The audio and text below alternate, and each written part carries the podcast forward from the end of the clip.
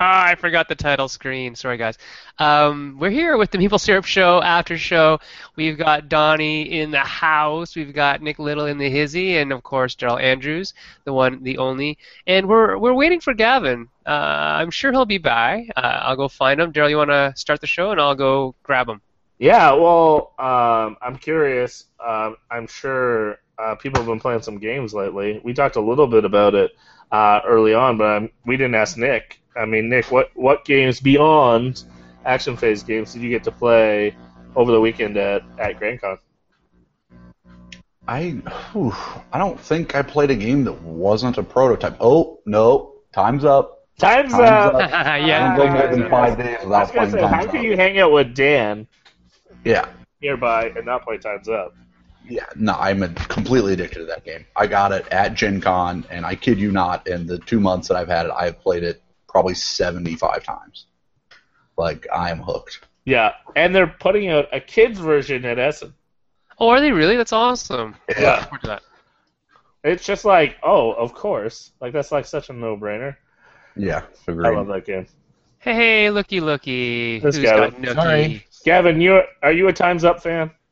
Times I've I've never actually played it. Oh, for It's shame. a failure, yeah. Nick, totally. Nick, tell you- him how much of a failure as a human he is. Look, I'm not gonna judge. I hadn't played it until you know three months ago, That's true. That's true. There's still hope for you. There's still I'm- hope for you, Gavin. I I've never actually own it. I've just it's it's hard for me to find a group that would be willing to do charades and stuff, right? It's kind of like No, no, no, no, you cannot tell them they're charades. Oh, yeah, yeah. Every time you tell somebody it's charades, they're like, "I'm out, I'm out," Out. Yeah. and then they play true. it, and charades are hilarious. you gotta learn how to deliver the pitch. Yeah, you gotta learn about you- pitching a game. You game. gotta play, but wait, there's more to play Times Up. No. Yeah, Donnie, Exactly. I, I sense a confession over there. I haven't played it either. Oh, Um, Donnie. That's because you can't play it solo, Donnie. Okay, I have. Or you and two, it's kinda- but Man, You could, but it'd be really sad. No, um, we we have we have probably one of the best local board game meetups ever, and I'm saying that completely biased because I haven't been to any others. Um, but we have Dallas Games Marathon here in Dallas, and um, if you are coming to BGG Con and you can come down early, uh, usually DGM is the third weekend of the month, um, but for the month of November, it's bumped a weekend early and it lasts from f- Friday night through all the way until BGGCon starts. So it's like five days of DGM. And um, if you can come early, it's free if you have a BGGCon ticket. So you don't even have to pay for the weekend. Um, it's a library of over a thousand games, and uh, the guy that runs it, Kevin McKenzie, always comes back from Essen. I think he's done the math. He's done it so many years. I think he can fit 350 pounds of games in his luggage if he crams his clothes into a backpack. But he always brings back. We we always have all the brand new stuff, um, and over a thousand games already. Anyway, point is, at some point around 10:30 or 11, as a as a Saturday evening winds down, somebody gets out Times Up, and there will ultimately be a table of 11 or 12 people playing Times Up at DGM. And it's one of those games like m- myself and Sean and Travis, the other two guys on uh, low player count, we're all kind of huddled around a table in the corner, pushing Yeah. cubes yeah, and staring things, at them. and like collecting some resources. you can like see they're having fun, but you don't know. Fun. Yeah. They're laughing, and they're all going. Ah! and we're all like, "Shut up, cubes!" You know. Yeah. I hear you. I actually just recently, like, I think at the gathering of friends that I saw you at, Daryl, Yeah. that was the first time I ever played Werewolf. Yeah. And uh, the only reason I'd never played it before is because, like, you know, I have a lot of my fri gaming friends are like snobby. Yeah, right? Euro I'm kind of snobs, snobby yeah. too. They're like, it's like lame, Totally. totally lame. So, but then I played it at uh, Gathering of Friends, which I hear is like the best place to play it, and it, I. I don't even think I've ever had that much fun in my life. Like Yeah, playing yeah. game, playing a game. I think that was like seriously one of It's the next best level. To put it into context, so that Nick understands, especially because I know he'll he'll get it then. Key players in this are Dan and Frank and Brian. Uh, Yeah. that that significantly influence that, and it's not just those three, but there's like twelve more of those guys. Sure. that are very Yeah, I- similar in personality, and ru- there's a running meta through the entire like So ten like days. Oh, Ted yeah. Bezier And and, Frank- Mike Mirth and And those are the best ones. Like I, I, game, I hear people's werewolf stories, and I'm like, this is terrible. But I have one I have to tell yeah, because we were playing in a 15 person game, and I'm talking about like very high level Magic players are like the third of it. Like one of them is a guy who got second at nationals, and he's a very good poker player. And he's always the one that everybody kills right off the bat because they like we can't trust him; he's going to outgame us. So I'm the healer in this one, and I heal him right off the bat because I know that if I hit, I have an uh, I have an ally for the whole game. yeah. So we wake up in that first day, and he goes, "Nobody dies," and I'm like, "Nailed it! All right, we're gonna win Yeah. this one," you know, because I know I'm the best player, and I can just heal him over, and the two of us will win. Yeah. Um, he killed himself in the first round, and Oh! we were demolished. yeah, we're, we're never winning that game at that point. When the werewolves kill themselves and then I heal them, yeah, That's next level. Oh Wow. man. that's beyond next level. That's like way far up here. yeah, Yeah. That's cool. Yeah, it, it's it's funny. I think there's a lot of that that um, pretension around games where people don't let themselves actually play and have fun. Mhm. I mean, when you think about it, that's all. That's game. Gaming is is about play, being playful and and Organized playing. play. it's organized Yeah. play, and some people take the organization like the organization part. It's not that the organization part is bad, because I'm sure with a bunch of numbers guys in the room, like you know Nick and Gavin, people who do logistics and like that kind of stuff, or at least don't not enjoy it. Um, you know, worker placements and, and you know enjoy spreadsheety type it's games might be more fun for them. Both you guys like theme and also, you know, you would like something meaty. Like I, I would from knowing you both, I know you both want very thematic games, but then you also want something that's, you know, clever or unique or smart or I, I would say I'm I'm less obsessed with. I, I I'm not really obsessed with theme. I'm more b- gameplay, but I do recognize that um, strong theme is like what's more. It's more. It's the most marketable on Kickstarter. Oh Right. yeah, hundred percent. Like, so it, I recognize that a game that has a very strong theme is is more marketable, but I'm more like gameplay oriented. I would say. sure, certain mechanics you that's enough. It could get you. Yeah, totally. Like when I, especially like, I mean, I come from the video game world, right? So, um, you know, it was always about, you know, and that's why I got into indie games because they were the first um, video games I'd played in a long time that were just re- regurgitating old crap, right? Like it was Yeah. like they had the liberty because it's just two guys just out of college eating Kraft Dinner. They're like, this is a crazy idea, but why don't we try this? And they would program it for two years and Boom. it's totally awesome and Yeah. the there's no liberty to do that kind of stuff in a big company, right? So, oh, so uh, along those lines, what do you think of this then? Because I'm curious. This right now, what's going down?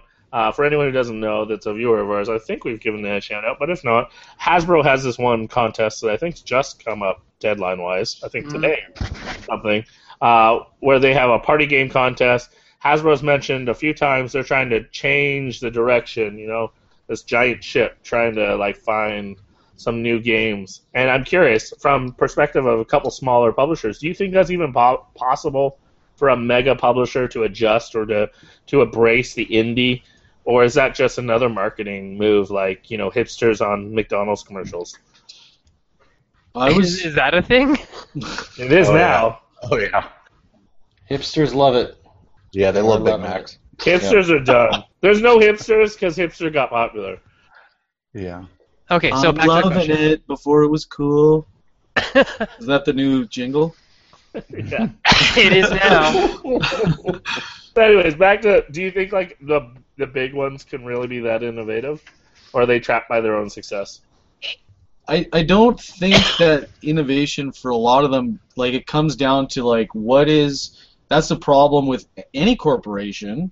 I mean, not any. cor- Okay, Google is still innovative, right? But you need somebody who's kind of like a visionary in charge that can look at different these sort of innovative ideas and, and be able to identify like Steve Jobs, right? He's a good example. Like you know he was a visionary himself and could come up with innovative things, but also taking his team's ideas and and making innovative products, right? But you know, when a company starts to become more and more run by accounting type people, they start to figure out like, you know, should we just release Call of Duty, you know, 47, which is, you know, it's guaranteed to make us, you know, looking at our graphs, it's guaranteed to make us, you know, 30 million dollars, or should we dump a bunch of money into this sort of unproven idea? At the end of the day, like, um, the more guaranteed For the bigger the company is, the more guaranteed they want the income to be. You know. Sure, it's hard to resist. You know. So I, but who knows? I don't know. Like it, it, I, I, you'd have to tell me, okay, this guy's in charge of Hasbro, and kind of give me the rundown of this person who's kind of driving the ship, right? The captain of the ship, because maybe maybe they are. The only the one thing that I didn't like that I heard about the con, I didn't read all the rules, but somebody said, you know, they want whoever wins a contest, they have to run their own Kickstarter. Their own, they're in their own So- Indiegogo. Yeah. Five, five, top so I was like, what? Like Yeah. why? Like what? and I, it's not So- that it's not that you win if you have the best Indiegogo, but you have to run, and that will factor into their judgment. But all five will be endorsed by Hasbro. What what is Hasbro bringing to the table for this? That name. if it's that so it's, it's getting funded by people. Future, future It's sales. getting run by. I mean, it, they're just saying, "Hey, we're kind of doing this thing. You got to do all the legwork. Oh, and these other people are going to pay for it. But here's no, why would anybody enter this contest? Well, And it, I- it minimizes risk for sure. Yeah, like I, I don't really like you know at the artist in me kind of doesn't like the fact that these corporations are now trying to say okay let's identify these creatives uh, that are running kickstarters and let's try to siphon money out of out of them and have them you know i'm probably being I was just like, man, highly that got, politically that got real here. dark. That got real But- dark. I felt like I yeah was okay reading i'm like, total uh, like pessimist Maze Runner or total like. Yeah. you know hipster artist guy right angry angsty artist guy Where's your But- ferret? junior but yeah, I mean, there's there is that. Um, I, I know that uh, talking to Dougal a lot, that what he's interested in doing. Dougal is the uh, one of the inventor relations guys at. Hasbro. It was awesome. He is. He's he's amazing. Um, but what he's look, really looking for, what he would like to do at some point in time, I'm, I'm just gonna take some words out of his mouth. So Dougal, if you see this, uh, just kill me later. You can you can Yeah. tell me that I paraphrased But you. at least, at least we didn't use the footage of you saying it. Yes, that's right. gotcha. Um, but what he has told me in the past is that what he would like to do um, is create like hubs of excellence, like little groups of people that he can trust to bring him good products that are already, you know, that halfway vetted nest that when he sees them, he's like, yeah, this is definitely in Hasbro's line, in Hasbro's vision. Now, can we make it work? Instead of him having to weed through things that aren't quality, or maybe quality, but not Hasbro quality games or Hasbro type games. I think that's a better word than quality.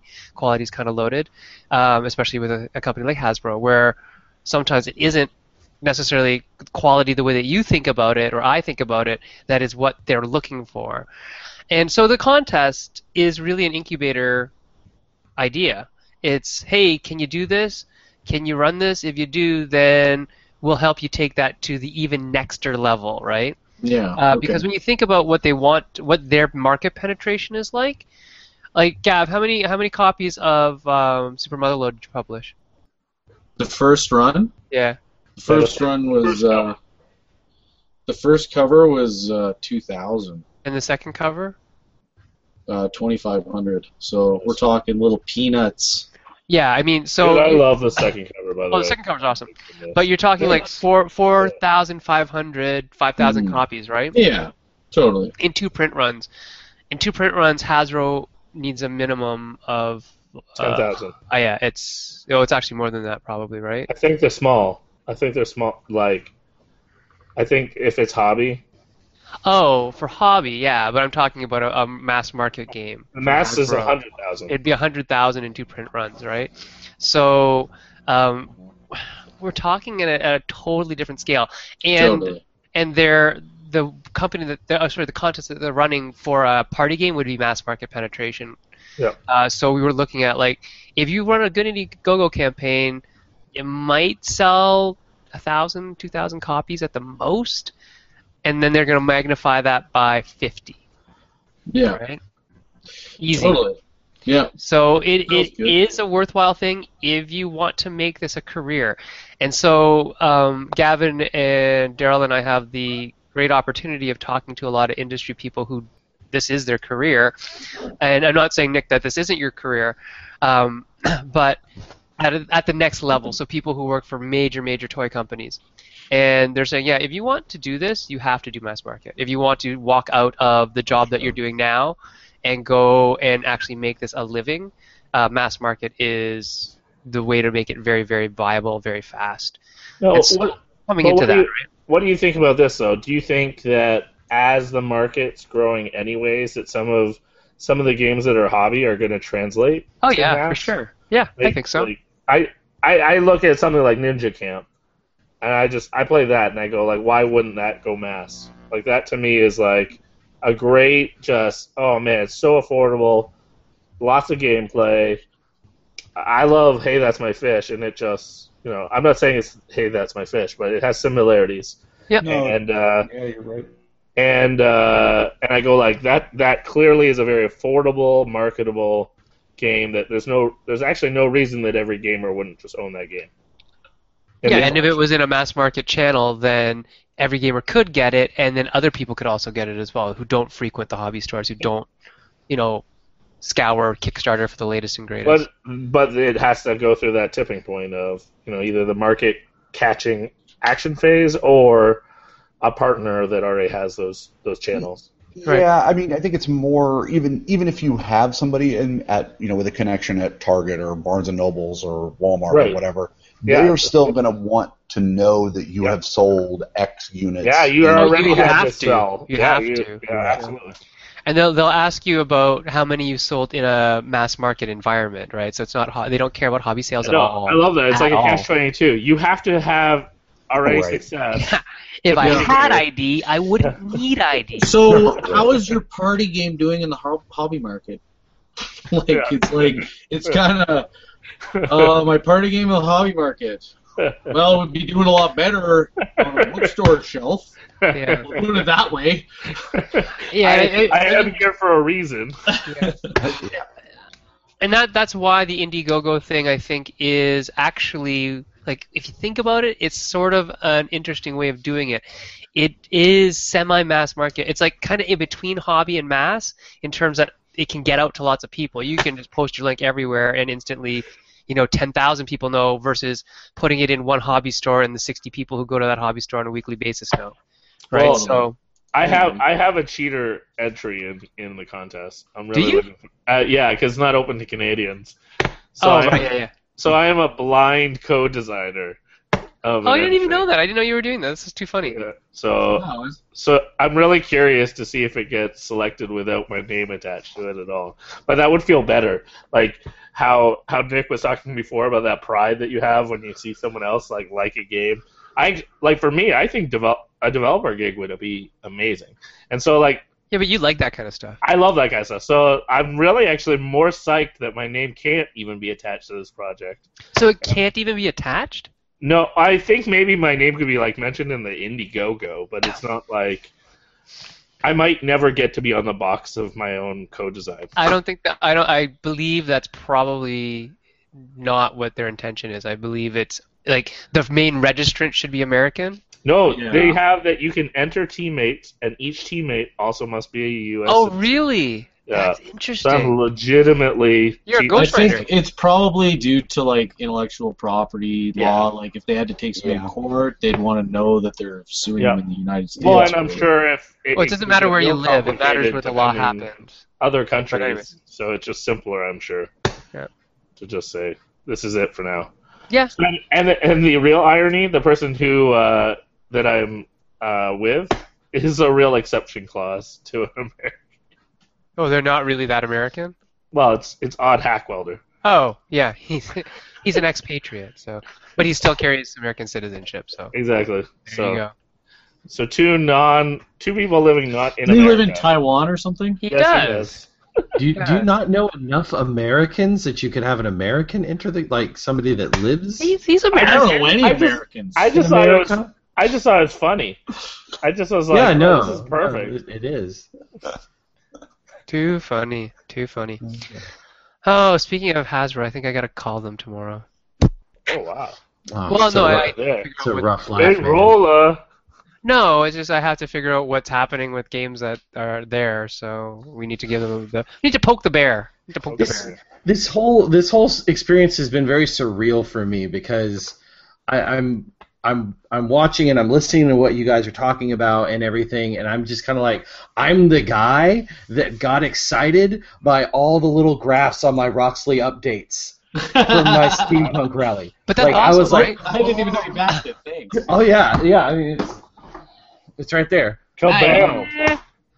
Awesome. I I feel wish like I a had- douche douche a lot of the time because like Yeah, you know, you Stan's like, yeah, are, I'm playing, okay. I'm playing, I'm playing Steampunk Rally with my kids. I'm like, you backed it? Oh, thanks, man.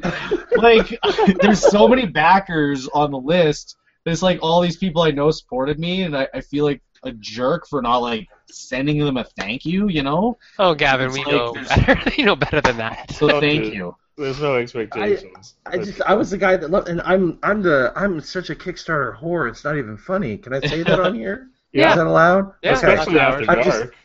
I'm I, I just and it's it's just neat hearing about the processes and hearing what you guys are talking about and hearing you know go, all the logistics and everything and it's stuff that I've kind of known about a little bit but to hear you talk about it and it's it, it was really funny especially to hear hear you Gavin talk about the that graphic and, and kind of the reasoning behind everything. I'm like, I'm the sucker. I'm the No, no, no, no. loves that thing. I'm No, a it's sucker too. Yeah, It works what for it every. He's, it, he made it because it works on him too. Yeah, it's totally. it's psychology, right? And it's it totally works. It's just marketing psychology. Um, and it's, Using it's infographics. yeah, it's an to- infographic, and It it's a wonderful use of graphic representation of a concept to get people to to be complacent, right? It's it's the uh, it's just conditioning. it's and, just and when I when I get into forum arguments with people about good and bad Kickstarter companies, I, I you know I point them at I point them at that, and I'm like, look look at how these guys did this. You know, I mean, there, there's there's a dozen other companies that I can talk about that that run great campaigns. You know, but that that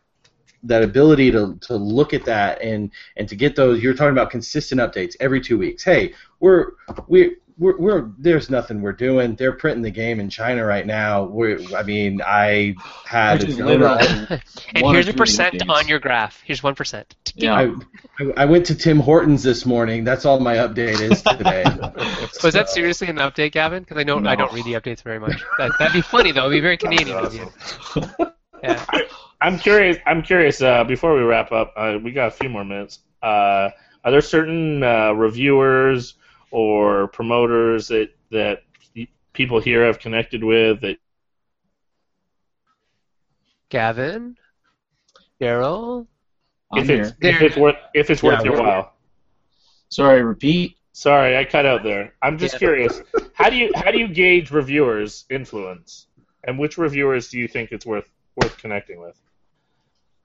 I kind of I kind of look at their show format personally. Like I that uh board game corner, they did a review of Steampunk Rally, and it's like so cleanly edited. Uh, they have three hosts, and you know they have the, the female demographic, and they have you know the hardcore gamer guy, and they have the guy who likes. So they have a pretty wide spread of gamer archetypes. Yeah. I love their uh, review system. So they'll be one that I try to get to review our games. I don't necessarily look at the like amount of views. I kind of look at how I feel, the quality of their review, and especially whether or not I felt that they understood the game before they reviewed it. Because I've Mm. we've given our games out to, you know, some reviewers who have have not really um, taken the time. Like, dude, like hate the game, awesome. Like I totally love negative criticism as Yeah. long as it's like an educated.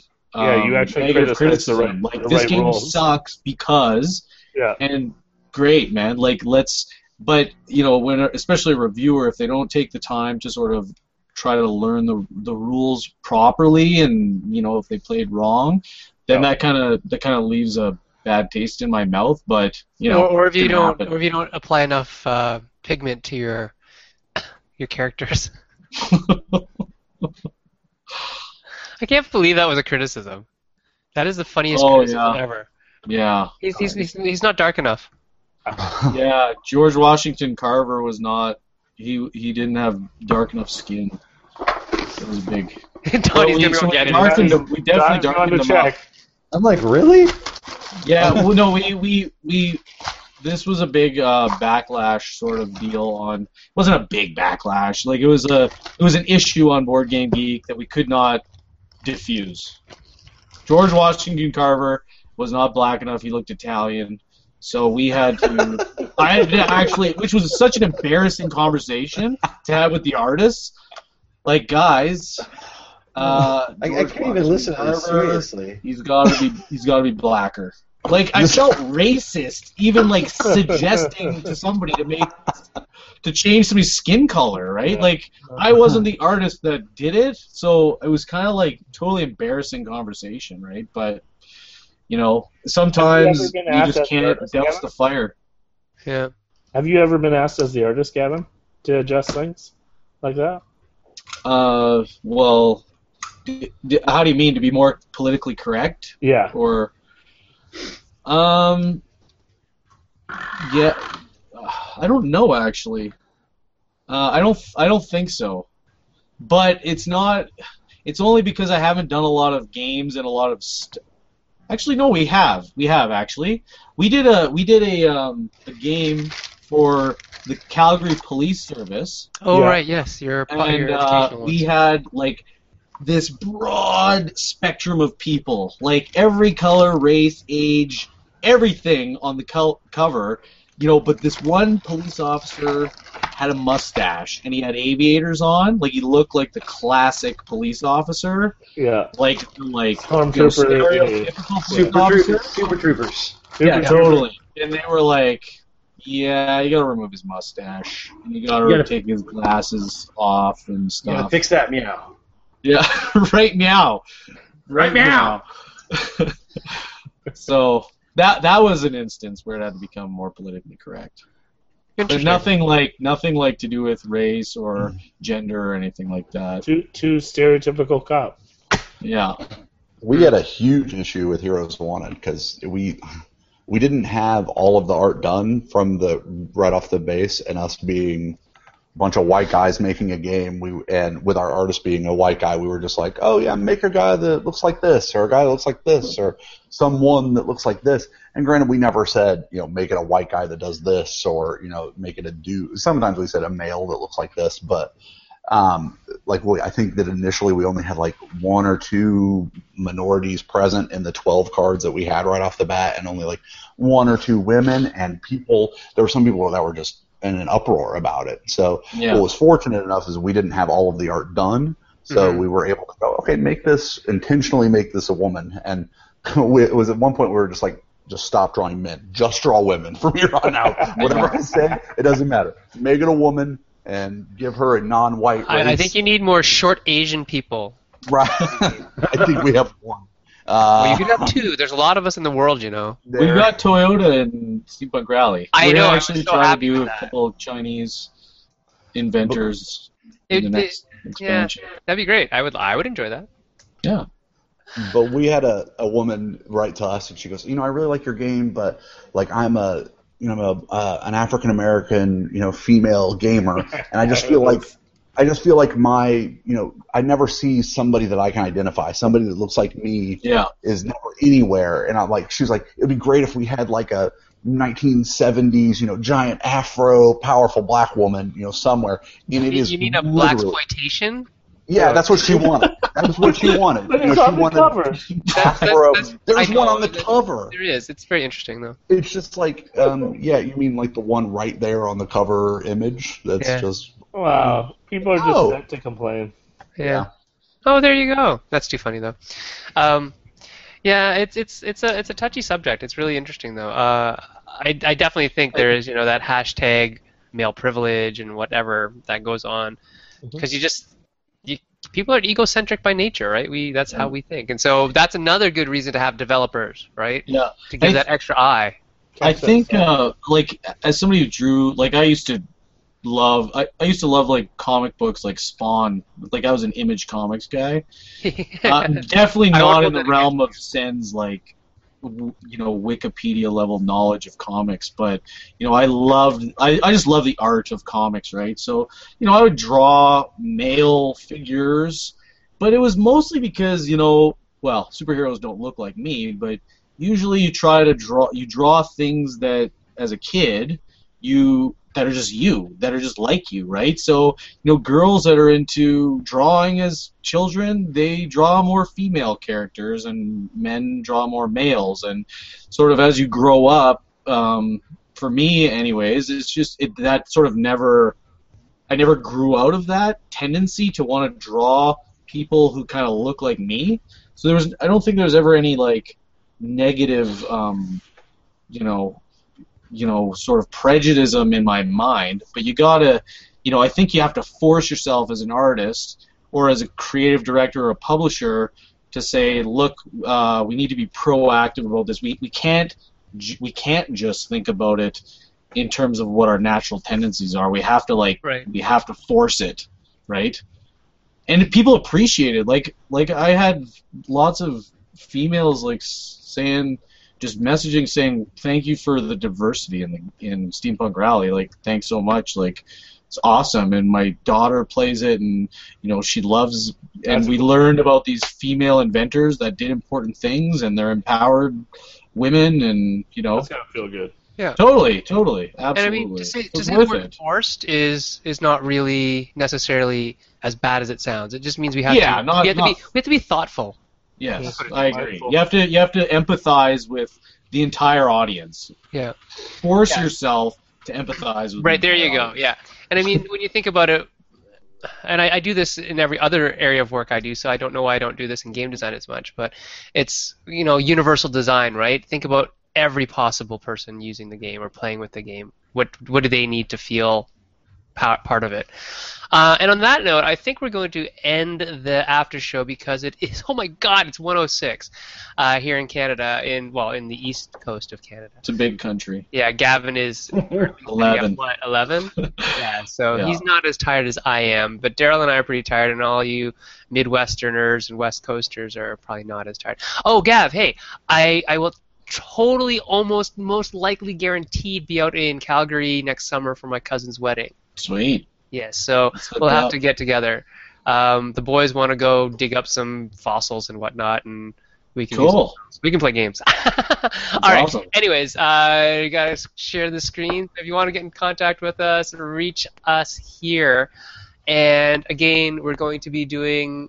Um, we're opening pre-sales for tickets to the Maple Syrup Winter Camp. That's going to happen New Year's ish, uh, in and around the New Year's weekend. Daryl, what's the actual date?